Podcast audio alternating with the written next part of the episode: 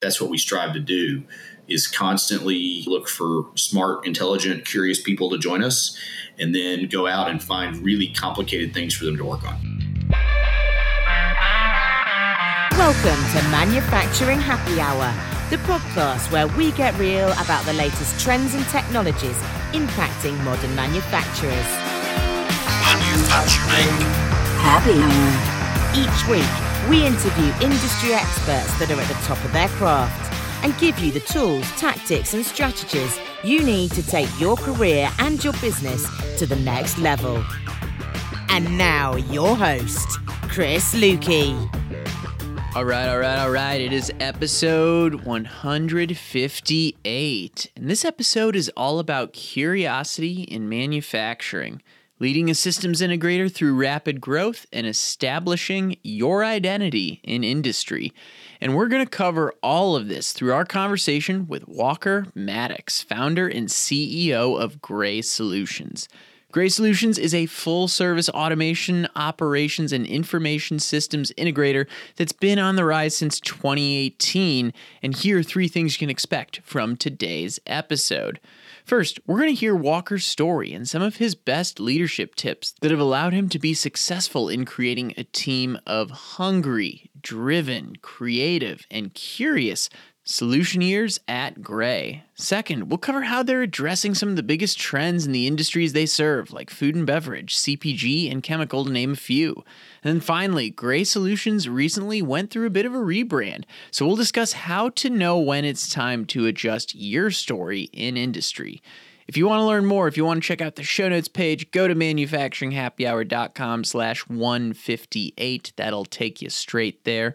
And before we get rolling on today's episode, I do want to thank our sponsor today, 3M Abrasives. I want to let you know that 3M's Clash of the Grinders Student Edition series is out now. It's a high stakes grinding and welding competition that pits soon to be pros against each other to find the next best in skilled trades. The top winner receives a whopping 10 thousand dollar scholarship sponsored by Fanuc. This series is rolling and episodes are being released. You probably heard our episode a couple weeks ago where we gave you a bit of a sneak preview, but it's over at 3M Abrasives YouTube channel. You can get there by going to manufacturinghappyhour.com slash 3M. Thank you, 3M, for making this show possible. And with that, I think it's time to dive into today's conversation. Let's meet up with Walker, who is actually on one of Gray Solutions' job sites as this interview is going down. So, without further ado, let's dive in and chat with Walker Mattox.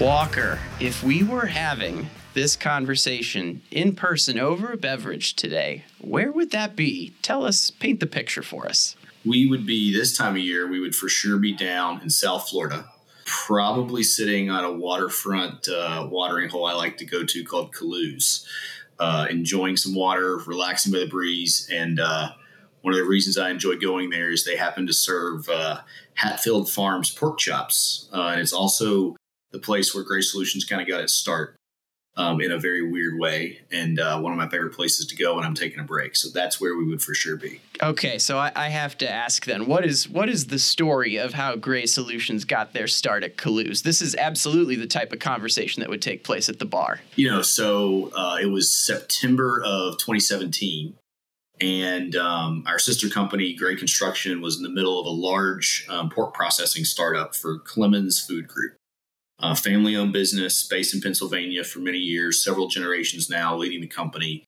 And the startup, as most startups go, you know, all startups are perfect. They always go exactly according to plan. There's never any problems. If anybody has the solution to the perfect startup, I've got a million dollar check in my pocket for you. Um, but they had some challenges, and I got a call from several people within Gray, including finally Stephen Gray, asking me to leave my vacation uh, in South Florida and go work in a, a freezer on an ASRS. Uh, and I, I said no four or five times because I was on vacation. I was having a great time.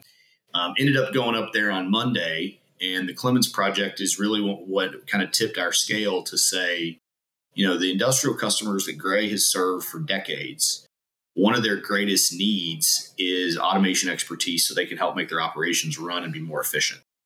And at the time, the Gray family realized, uh, hey, we, we need to have this in house. This is too important to our customers to let someone else do it. Uh, we want to control our own destiny and do this. And at that time, um, about two months later, was when Stephen asked me, uh, Stephen Gray asked me if I would start a business doing this for them. Um, we came up with a lot of names. The one that fell to the ground was integration. I'm glad that one died because that would be a, just a really bad name to live with today. Uh, yeah, so- I, I, like the play on words though. It's fun for a podcast like this, but I think it's good that you went a different direction. Yeah, so that that was kind of the origin story, right? It, it started with me taking some calls, sitting right there. And the interesting thing, so I went back. I mentioned right Hatfield family, the Hatfield pork chop um, that's the one of the brand names of the Clemens product. So I was there the next Christmas having dinner with my family and looked down at the menu and, and had to order the Hatfield pork chop off the menu to, to really watch the world come full circle. Uh, and that's the, I mean, that's the best part about working in food is you get to see stuff all the time. See, seeing the product that we made at that plant in that location was pretty special and cool, but uh, it definitely is a, a sign from the universe that some things are just meant to happen fantastic origin story. I'm all about theoretically having this conversation over pork chops. I'm from St. Louis, Missouri originally, where pork steaks are kind of a blue collar delicacy. Okay, so we're having pork chops, we're, we're having a beverage. The other question I have for you is what does it mean to let curiosity lead? Describe that as if we're having a drink. You know, I think that people will often talk about the, what's the saying, curiosity killed the cat. Um, but but cats get nine lives, so I think we may have that a little backwards. Um, I think curiosity is what leads to a lot of really interesting ideas, and, and we've spent a lot of time um, as the business has evolved and grown, and we've brought people in to really try to define what makes a solutioneer a solutioneer. And you know, like any good problem, I kept coming up with all these complex answers, um, complicated lists, long lists, all kinds of stuff, and eventually just came back to well they're all just curious right? They're very curious about their space the, the space the industries that we serve the technologies they can provide. And so at the end of the day what we learned as we studied it more is that curiosity is what makes those people special um, and why they come to us and why we do great things for our customers.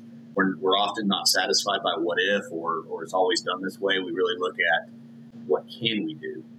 And so it, it means for us to take curiosity and let it take you all kinds of places. Um, let follow that thread, pull on it, and, and, just run it down. Sometimes it means going down a rabbit hole. The rabbit holes can be fun. And for context for our audience, let curiosity lead is what is very apparently your new slogan as part of your rebrand at Gray Solutions. We'll get into more of that later in the interview, but we want to get to know you a bit more first, Walker, before we keep going. And I have to ask the other if we're having a drink type question is what does it mean to be a recovering serial entrepreneur? That's how you describe yourself. I'd love to dig into that a bit more. You know, so I think for me, uh, I've always been intrigued by different things, learning new stuff, and and I've always had a, a business, a bit of a business twinge. Grew up in a f- small family business. My dad was a, an auctioneer and real estate broker, and so that has always been something that I've been attracted to and I couldn't figure out for the first first little part of my life what what I, what I wanted to do with that bug. And so tried a bunch of different things, tried some IT stuff, started a marketing firm, then fell in love with the automation and control space. And so I think what what I mean by that is I think a lot of times you hear stories of serial entrepreneurs. Uh, probably the most famous one today is, is Mr. Musk, right? Just constantly starting and evolving things. But for me, it's it was pretty special to find then a home uh, that lasted a while. So, you know, five years ago, we started Gray Solutions, and I've been working ancillary to this automation space in, in one way or another really for almost nine years now so going on a while. So for me that's a that's a long term that's a long term job. Uh, and it feels good to have a place to land. Once you've realized hey I, have I've fallen in love with this work i love it it's fun to do um, i'm on site at a startup with my team right now um, and this this is the fun stuff to do. We get to go in a in a facility and help our customers make some products. That is a bit of a precursor to the next question I want to ask because you gave us a bit of the origin story around Gray Solutions, but I want to know a bit more about why did you finally decide to found it, right? You mentioned you turned them down like four or so times. What was the thing that ultimately pushed you over the edge to say, yes, let's do this? Well, you know, a couple things happened. I, I recognize the same need. I'd worked with Gray Construction, our sister company, for several years on various projects. And so the need was there. And when Stephen Gray approached me to, to start it up, he recognized that we didn't want to start a division within the construction company. We wanted to start a standalone business that could serve customers before there may be a construction project, after, during, etc. And it created a, a, a, very stable and mature company based in Kentucky. And Gray was founded in 1960. Um, a family owned business with an excellent reputation um, would allow me to take the ambition that I had and partner it with somebody that had, you know, really the, the, the business savvy, uh, the machine, uh, but they also align with with our values, right? They live by three core values. We do. We adopted them when we started the business. You know, we put safety and quality of life first. We're customer and relationship driven we treat others the way we want to be treated, where everyone is welcome and respected. And the simplicity that came with that was a big attractor for me. And then selfishly, Chris, I didn't have to go set up the infrastructure health insurance, retirement benefits, payroll systems, um, all that stuff existed. And when we started the business, I remember telling the, the chief people officer at Gray Inc., I told Susan, I said, Yeah, we might grow to 10 people in about five years. And she called me two years in and was like, uh, yeah, we need to talk about your projections for a second. yeah. Yeah, I uh, I have to ask you about that as well, um, and and I can certainly see the benefit of you know kind of let let's call it starting a startup within an established company. But you said, I mean, this happened in like 2017, 2018, I believe is the official date.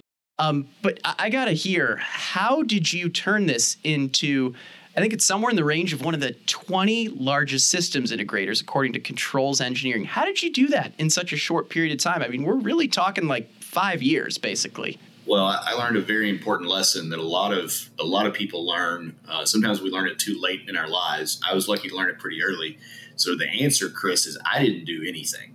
I instead went and found a bunch of really smart people uh, to do it to do it on our behalf and it's it's really important. It's it's very challenging, right? It sounds great as a leader to say, "I'm going to hire smart people and empower them just to go do their work."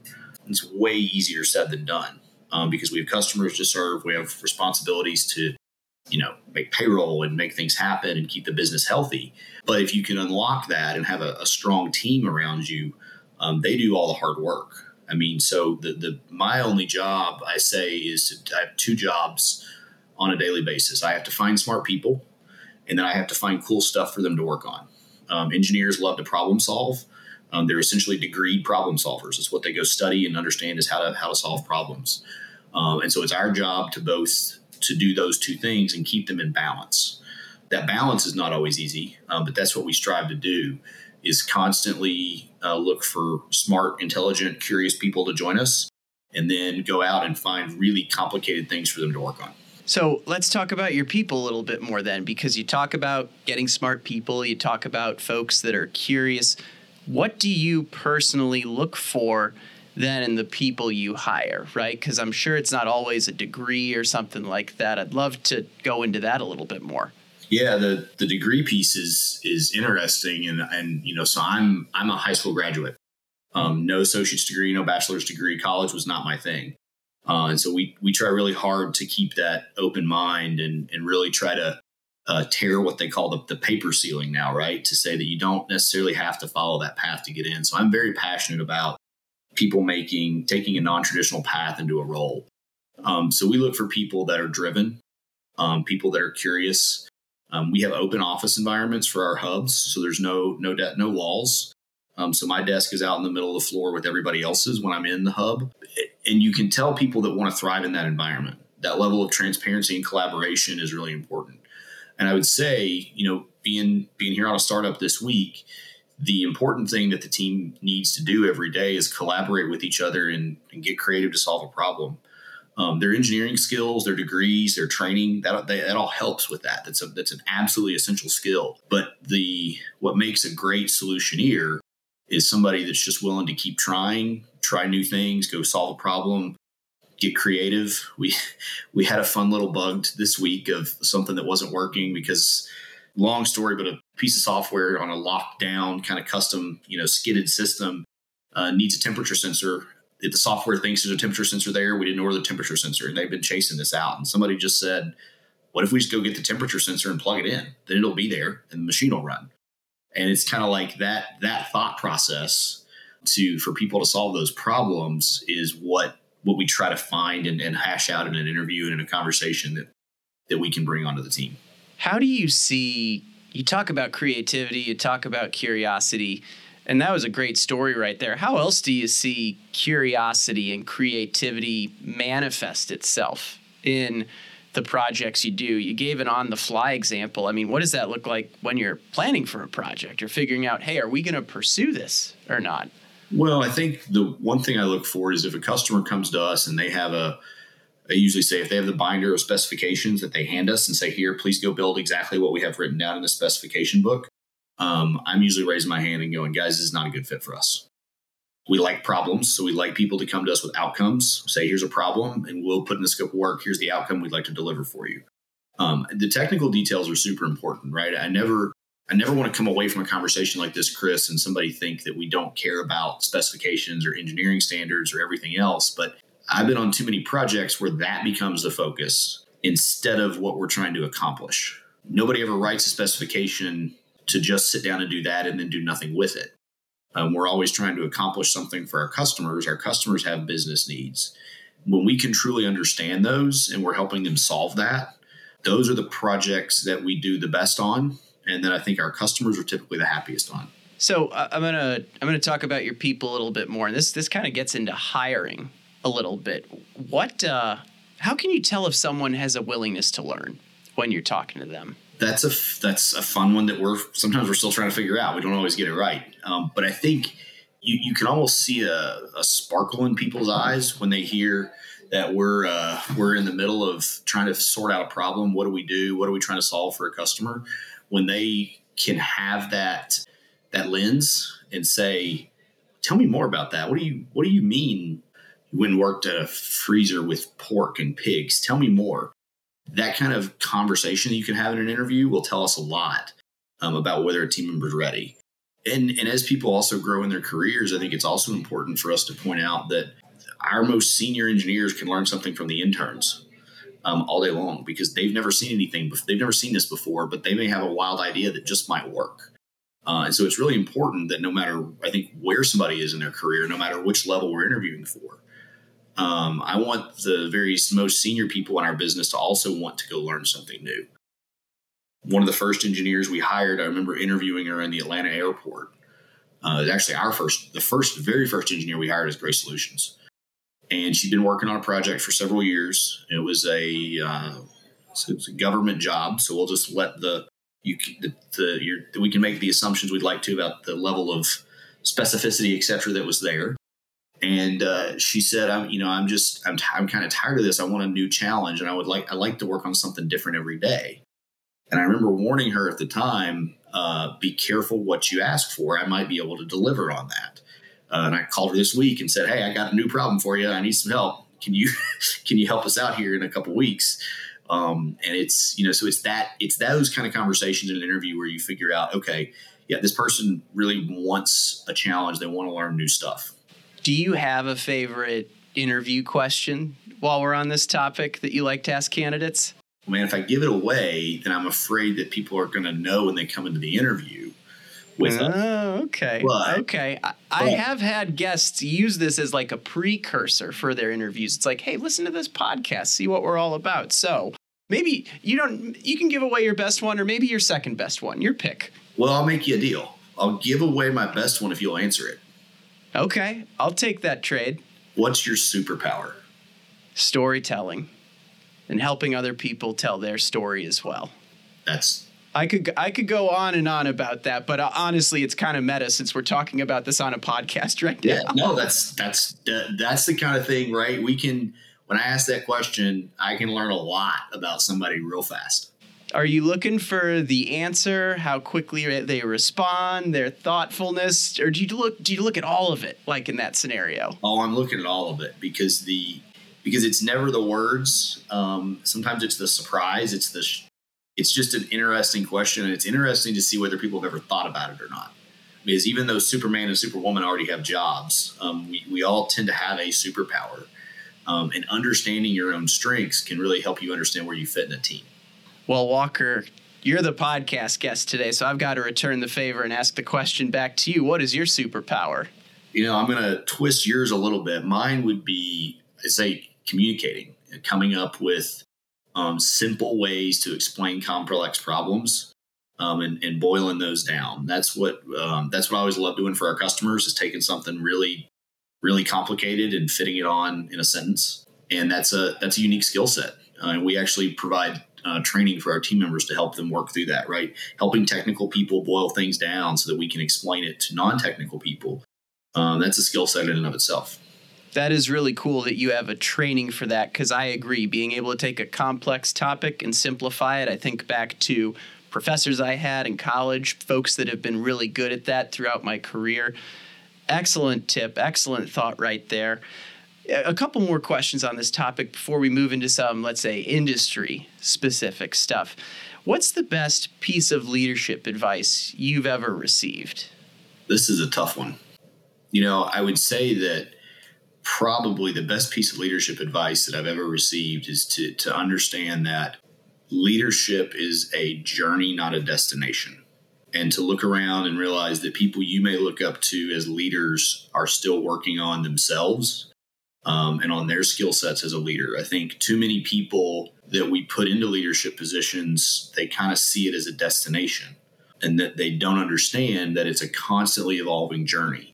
Um, I've been lucky, especially over the last couple years, to be part of the Gray family. Um, and we've got an amazing team of leaders that operate across our business. And one of the one of the more eye-opening moments for me was a conversation with the CEO of Gray Construction, where he was talking about struggling with do we how much time do we spend on strategy versus tactical execution and all kinds of stuff. And I was like, man, I, I Brian's one of somebody I really look up to. He's he's an awesome leader. I wish I could be as good as he is one day. And understanding that we all struggle with those things, um, and we're constantly evolving as leaders, no matter where you are in the organization. And we and we say that that leadership is not a is not a title. One of our guiding principles at, at Gray, as, a, as the Gray family of companies, um, is that everyone is a leader, and we we really want people to see that they lead you know they may be leading a project or leading a team or you know we talked a lot about curiosity and leading customers into solutions. Leadership's not a title. Um, it's an action it's an activity that we have to perform. And yeah it's it's it's you've got to constantly work on it. It's like any skill. It's always always got to get better you and I are 100% on the same page there. I've said that for years that leadership is not a title, it's an attitude. It manifests itself in your integrity, the things you're doing every day. You've provided a lot of great advice for the audience in these answers, but one other piece of specific advice I'd, I'd love to hear from you is there are parents out there listening to this, people that are hiring, and, and you mentioned that you know, you have a high school degree, you're not looking at that on resumes or in the interview as much. Like, so what advice do you have to people that are parenting kids that are making career decisions that hey maybe college isn't the route they're going to go or maybe if you, you can you can pick whichever way you answer this what advice would you give to the people that are hiring that may be looking at that too closely as well well for those of you that are hiring and looking at that too closely uh, please continue and I'll accept all of your rejections uh, at info at graysolutions.com. You can just auto forward those to us. Um, you know, but to, more importantly, I think to people, I love it to people that are out there in the trying to make that decision. Uh, it's funny. I actually had a, a, a friend who's a, a customer of ours. She was going through something with one of her kids and was trying to decide whether he needed to go to college, culinary school, or trade school, or just go straight into the workforce or whatever. And I, I used to be very shy about my story. I used to feel like an imposter. And uh, she she gave me a dress down one night over dinner for not saying more. And her point was, you know, we hear about Bill Gates and Mark Zuckerberg and those guys all the time, and that's a great story. But okay, they're they're literally the half of a percent of the world. Um, and she was like, if more people like you would tell your stories, um, then it would make my life a lot easier as a mom. And it's, Chris, it's funny you asked. I actually had a conversation uh, with somebody about that today. Uh, they were just, we were talking about it. And I, and I said, the, the most important thing that you have to do is like what you do every day. Jim Gray says, if you love what you do, you never work a day in your life. And that's a very true statement. That's, and that's, that's what it's got to be about. Secondarily, from the education standpoint, follow the path that feels right. I have an immense amount of respect for people that either have four, six, eight, you know, doctors, 12 years of, of, of education. Um, I didn't have the patience to do it. It was, I, it's a shortcoming of mine. I have a lot of respect for those people. Um, so you also should not devalue that that experience and that degree. Um, we need diversity in the world to make it a better place, and that doesn't always mean the diversity that we think of when we say that. That means diversity of thought as well. And so you need people from those different backgrounds um, that go do that, and just just find something you love and do it. Um, and that's and that can change as you go through different parts of your life. But if you find stuff you love, you'll be you'll be a happier person. Walker, I'm not going to lie, that's a more holistic answer than I expected. You covered a lot of ground from advanced degrees, high school degrees, everything in between. And, you know, I have an incredible amount of respect for what you've built at Gray Solutions. I appreciate you sharing your story here today. I know the audience is learning a lot from you. We'll be right back right after a word from our sponsor.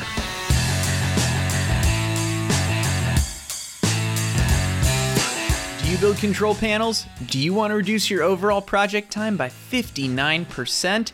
Then you should check out ePlan because that's exactly what Automated Drive Systems, ADS, did when they partnered up with them. ePlan is helping companies like ADS create standardized processes for more efficient engineering. That's because ePlan is more than your typical CAD software and is ideal for creating electrical schematics and panel layouts.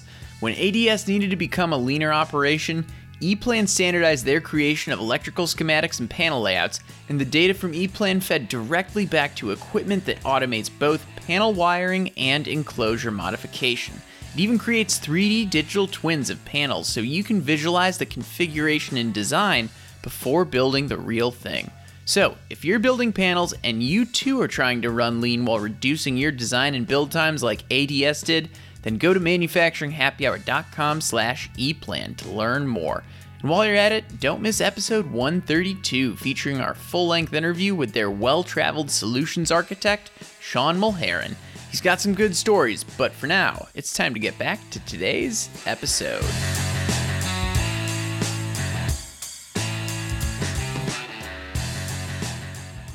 The other thing I want the audience to learn from you is just some of your industry insights as well, because you're out there, you're doing a startup this week, like you're in the day to day, literally.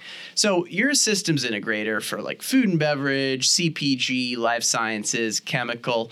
Here in 2023, what's a common challenge, or maybe even a new challenge that most manufacturers are trying to solve? And, and the one caveat I'll say to this is, we know there's a workforce issue out there right now. What's a what's a different answer? I hope I didn't I hope I didn't take your answer away, but I wouldn't be surprised if it's involved in that. You're familiar with the workforce challenge. Wow, you must you know have, have come up for air in the last ten years. Um, yeah, you know, a couple of things that are happening, particularly in our our industry with a with a heavy focus on food. Consumer demands are changing faster, and we're doing a podcast right now that people can listen to in their cars, at home, wherever they want to. I'm recording it from you know a job site. Information moves at a completely different pace, and one of the things that we're seeing is that that's changing how customers buy, and it's changing how manufacturers are producing their products. And many of our customers are trying to figure out how that can evolve faster, um, how they can do uh, make more changes, provide more personalized premium products. Um, at the same time, they're they're challenged with providing way more products, not just from a like a SKU count, but also the quantities of those things they need to produce. And and that's a real interesting mix that people are trying to get to. Uh, manufacturing requires stability. We want strong, stable operating platforms, both from a physical and a digital space. And that's sometimes at odds with fast, flexible, I want to do a bunch of new stuff. I got to put new products on the market. And so our customers are always trying to, to solve that. I think the other challenge that they're facing that I think is is emerging and newer. You know, you talked about the workforce issue, but I think what we overlook with that is I think we're in the middle of we want to say industry, whatever industry.0 version we're on today.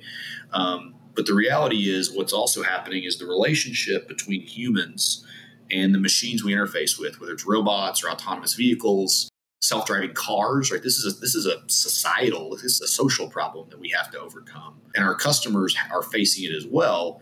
How do you get people to be comfortable with that right? I mean i think i said before and i think still that it's one of the biggest changes we've seen since the automobile and the human merged. We got off horses right or out of carts we went from an interaction with an organic thing to hey trust this thing that like catches on fire and blows up on purpose to propel you forward.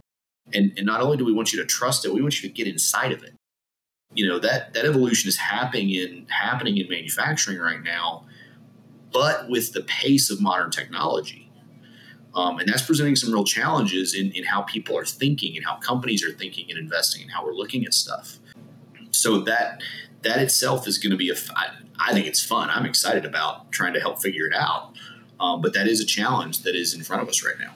So you're excited about it, but we know not everyone out there is excited about it. Some people are nervous about it. You could even say they're scared about it. A lot of people just don't know what to do about it. Which another question I had for you is around innovation. Why should you embrace innovation and not fear it?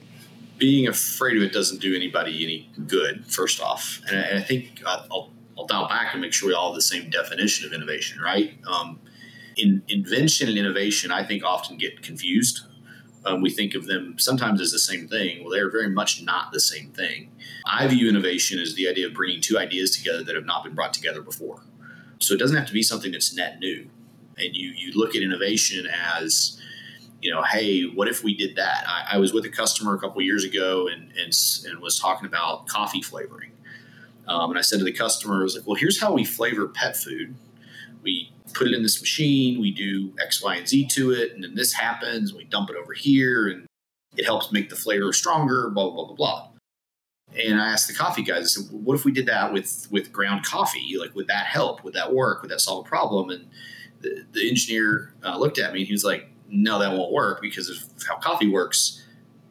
But no one has ever asked us a question like that before. So it's, you know, he, at first I was afraid he'd be like, you idiot, no, that won't work. But no, instead, and, and somebody might not bring that idea forward. But I was like, I don't know, maybe it would work. Sounds interesting. Let's, let's see what happens. Uh, so innovation leads to failure just as many times as invention does too and, and, you can go too far, right? People have been burnt by bleeding edge technology. is why we call it bleeding edge instead of cutting edge. You you can go a little bit too far, but in today's uh, cycle, if you think about the impact that cell phones have had on manufacturing, and I'm not talking about um, connected workers and tablets. I'm talking about the evolution of camera technology that's embedded in cell phones and how that's propelled vision system technology in the manufacturing space, right? Those two are very tightly linked. If we hadn't seen the investment by the Apples, the Googles, and others in the smartphone technology to make cameras better, our vision systems in factories would be lagging. Instead, it's accelerating. And so those two things are related. Um, and if you're not staying on top of it and innovating, one of your competitors is um, and they'll take your shelf space tomorrow if they can.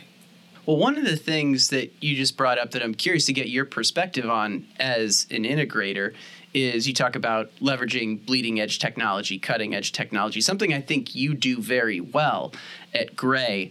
What are the ways to mitigate the risk of leveraging new technology? Feel free to answer this from the context of an end user or what you do at Gray personally. Uh, test, test, test, test, test, test, test and not just physically, virtually. You know, run, use simulation software, trust your engineers to run models and check things out. Spend the money on a proof of principle. Bring something in on a smaller scale and test the theory that you're playing with. It, will take longer, maybe, to get to what you need. Um, but if you can find a partner uh, that, that's willing to try that with you, uh, and I'm not I'm not just pitching us. We do proof of principles for our customers all the time, but we also have industry partners um, that do that as well. Um, and, and you can find folks that, that will engage with you like that uh, and that's going to accelerate your chance of success in the field. The other thing I'll say though is don't don't go too crazy um, because then you'll slow down what you might need to improve. And at the end of the day, those those proof of principles are always at a smaller scale. Stuff changes when you go at scale. Um, and so, you know, kind of find that balance, find that uncomfortable position, you know, and if you're trying to figure out when is the right time to take your proof of principle and start moving it forward, I would always suggest find that moment where you're not sure if you've done enough testing and you think you've done too much. Be in that uncomfortable space where you're like, I think we could test more, but I also think we've tested enough. If you can find yourself in that spot, that's the moment to go. What a great litmus test. I mean, I appreciate all the specific advice you've given. You're not just giving general answers, you're saying, hey, leverage simulation. You can check these things out virtually before you're doing it physically. A lot of great advice across the board. I mentioned this at the start that we'd get back to your rebrand and maybe not coincidentally, it's it's very story centric based on the question you were asking earlier about superpowers. So Gray Solutions recently went through a rebrand, and aside from looking very cool for anyone watching the video, you got the logo on the shirt today. It's a slick, slick new logo. But I have to ask, how did you know it was time to change or evolve the story that you were telling to your customers, partners, and the industry in general that warranted a rebrand? You know, so we were on our we had our fifth anniversary in January. Um, and we've been through massive growth and changes as the business has grown. We started out in the beginning with our first chapter as uh, a company that was very tightly connected to construct, construction and some of our large projects. And at the time, our logo looked just like our sister company's logo with the word solutions tacked onto the end and the colors flipped. Worked out great. As Gray evolved, uh, we needed to change that up a little bit. And so we launched with a slightly twist, different twist on that logo at the time but we're still really connected to that industry or to that business. I want to be crystal clear. Gray is in our name. Like we are still very much tied to that. I'm I'm, I'm in a, a job site trailer today, and I got Gray Construction right behind me um, in the next trailer with our team. And so, what we wanted to really express is we wanted to make sure we we we kept the tie to that original business. But if you go all the way back to the story of why we started as a business instead of a division of the other company, um, it was all about how we could serve those customers beginning, middle, end of their projects, and really for their lifetime.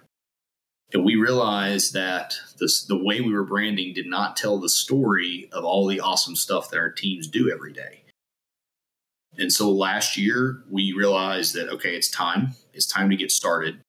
Um, and that this is a very serious endeavor that we're going to go after. So this has been a year long journey for us. Um, we didn't we didn't wake up a month ago and decide to do this.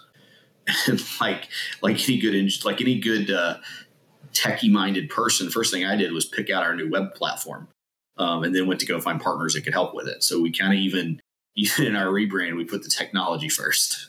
What do you do to make sure your story stands out? Because as I've gotten to know Gray, I always think of you as an innovative company. When I think systems integration, you're one of the first people that comes to my mind. So, what do you do to make sure your story stands out in a sea of plenty of other Me Too's?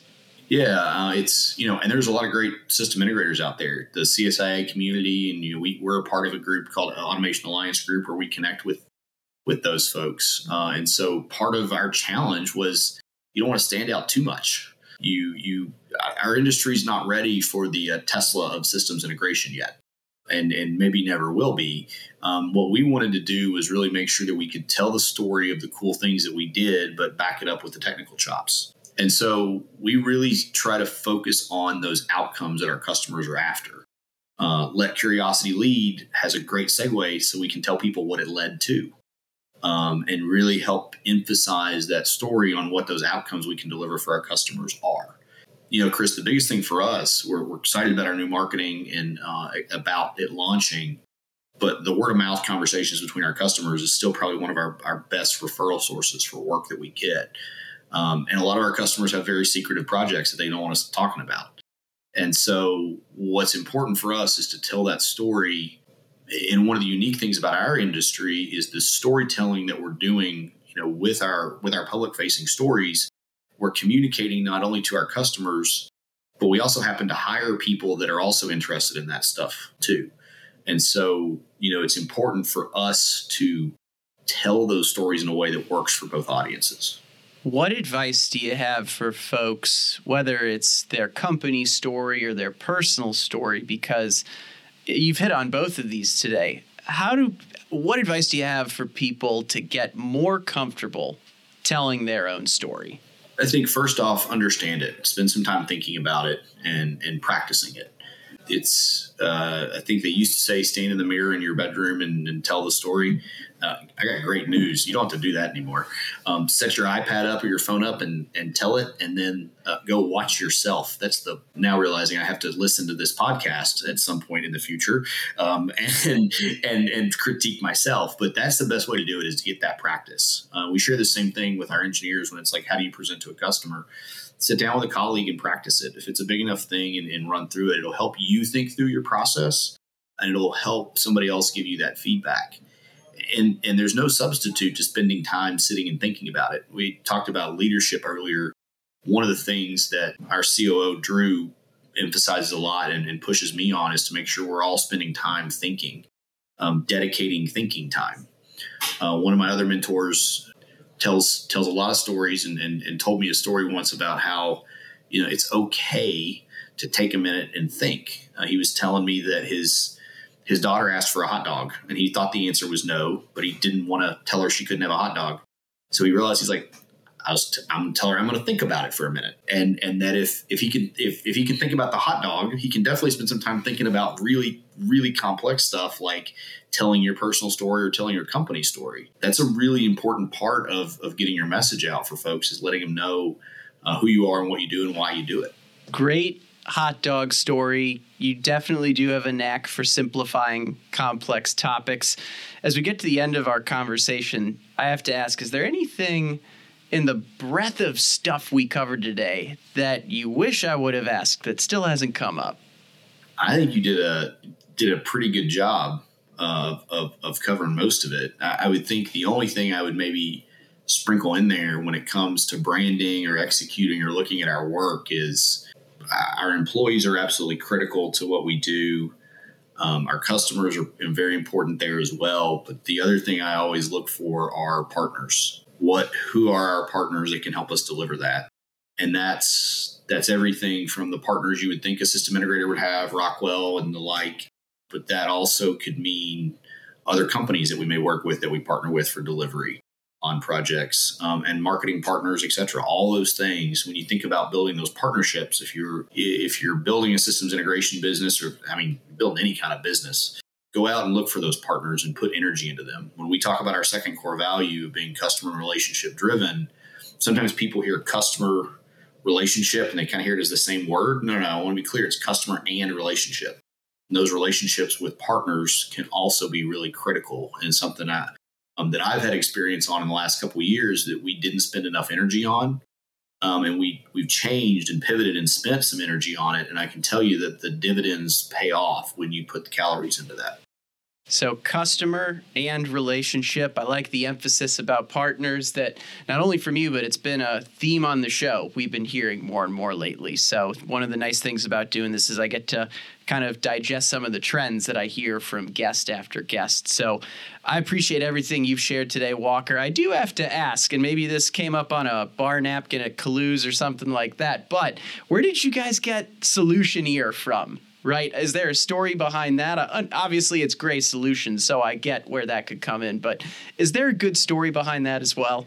Yeah, I mean, so I mentioned uh, our COO Drew, who leads our operations team. Right, he he makes, uh, like I said, I have two jobs: find cool people, sell work, um, find cool problems for them to solve. Drew fits in the middle. He makes sure that we can figure out how to deliver on all those problems that are that we we say we can fix. And he he and I spent some time a couple years ago thinking about how important it was going to be to have an identity for our people um, and how important that was. And, and we were we were kind of joking about you know Imagineering and how that had sunk in and what that was. And and he I, I don't know if it was an actual bar napkin, but it may have been like a text message or something very similar. And it was just he threw out Solutioneer. Uh, and I stared at it and I was like, well, that's cheesy. And then the more I thought about it, I was like, no, that's what it is. That's what that's what it is. Uh, and if you if you check out some of our our stuff, we give we actually have a t uh, a baseball tee every year that everybody gets uh, with the year on it as part of our company meeting, and on the back it just says Solutioneer. And it's it's just a reminder, and I think uh, back to that storytelling, it's an identity for our people to share. Uh, some people think it's cheesy, whatever. Uh, it, it helps give people an identity, and that that that helps really create that that team environment and atmosphere. And I love when customers ask me what it is. So it's it's a lot of fun. It is a conversation starter. It's not necessarily something I thought I was going to ask in this conversation, but I do feel a perfect way to end our discussion today. Walker, what's the best way to connect with you and Gray Solutions? You can find me uh, LinkedIn online. I usually say you can reach me by email, phone. Uh, you can check out our new website at graysolutions.com. Uh, being a systems integrator, the only thing we don't take are faxes. So do not send us a fax. We will not get it. Um, but yeah, you can reach us, graysolutions.com. I have to, it's our new website, uh, just launched here recently. We're very excited about it. Go check it out, and you can find a myriad of ways to reach us there. I'm excited for you and your team too. After over 150 episodes, this is the first time we've gotten a "Don't fax me" disclaimer on the show. So, love that we've uh, we've got some uniqueness here at the end as well. Walker, thanks so much for jumping on today's show. Thank you.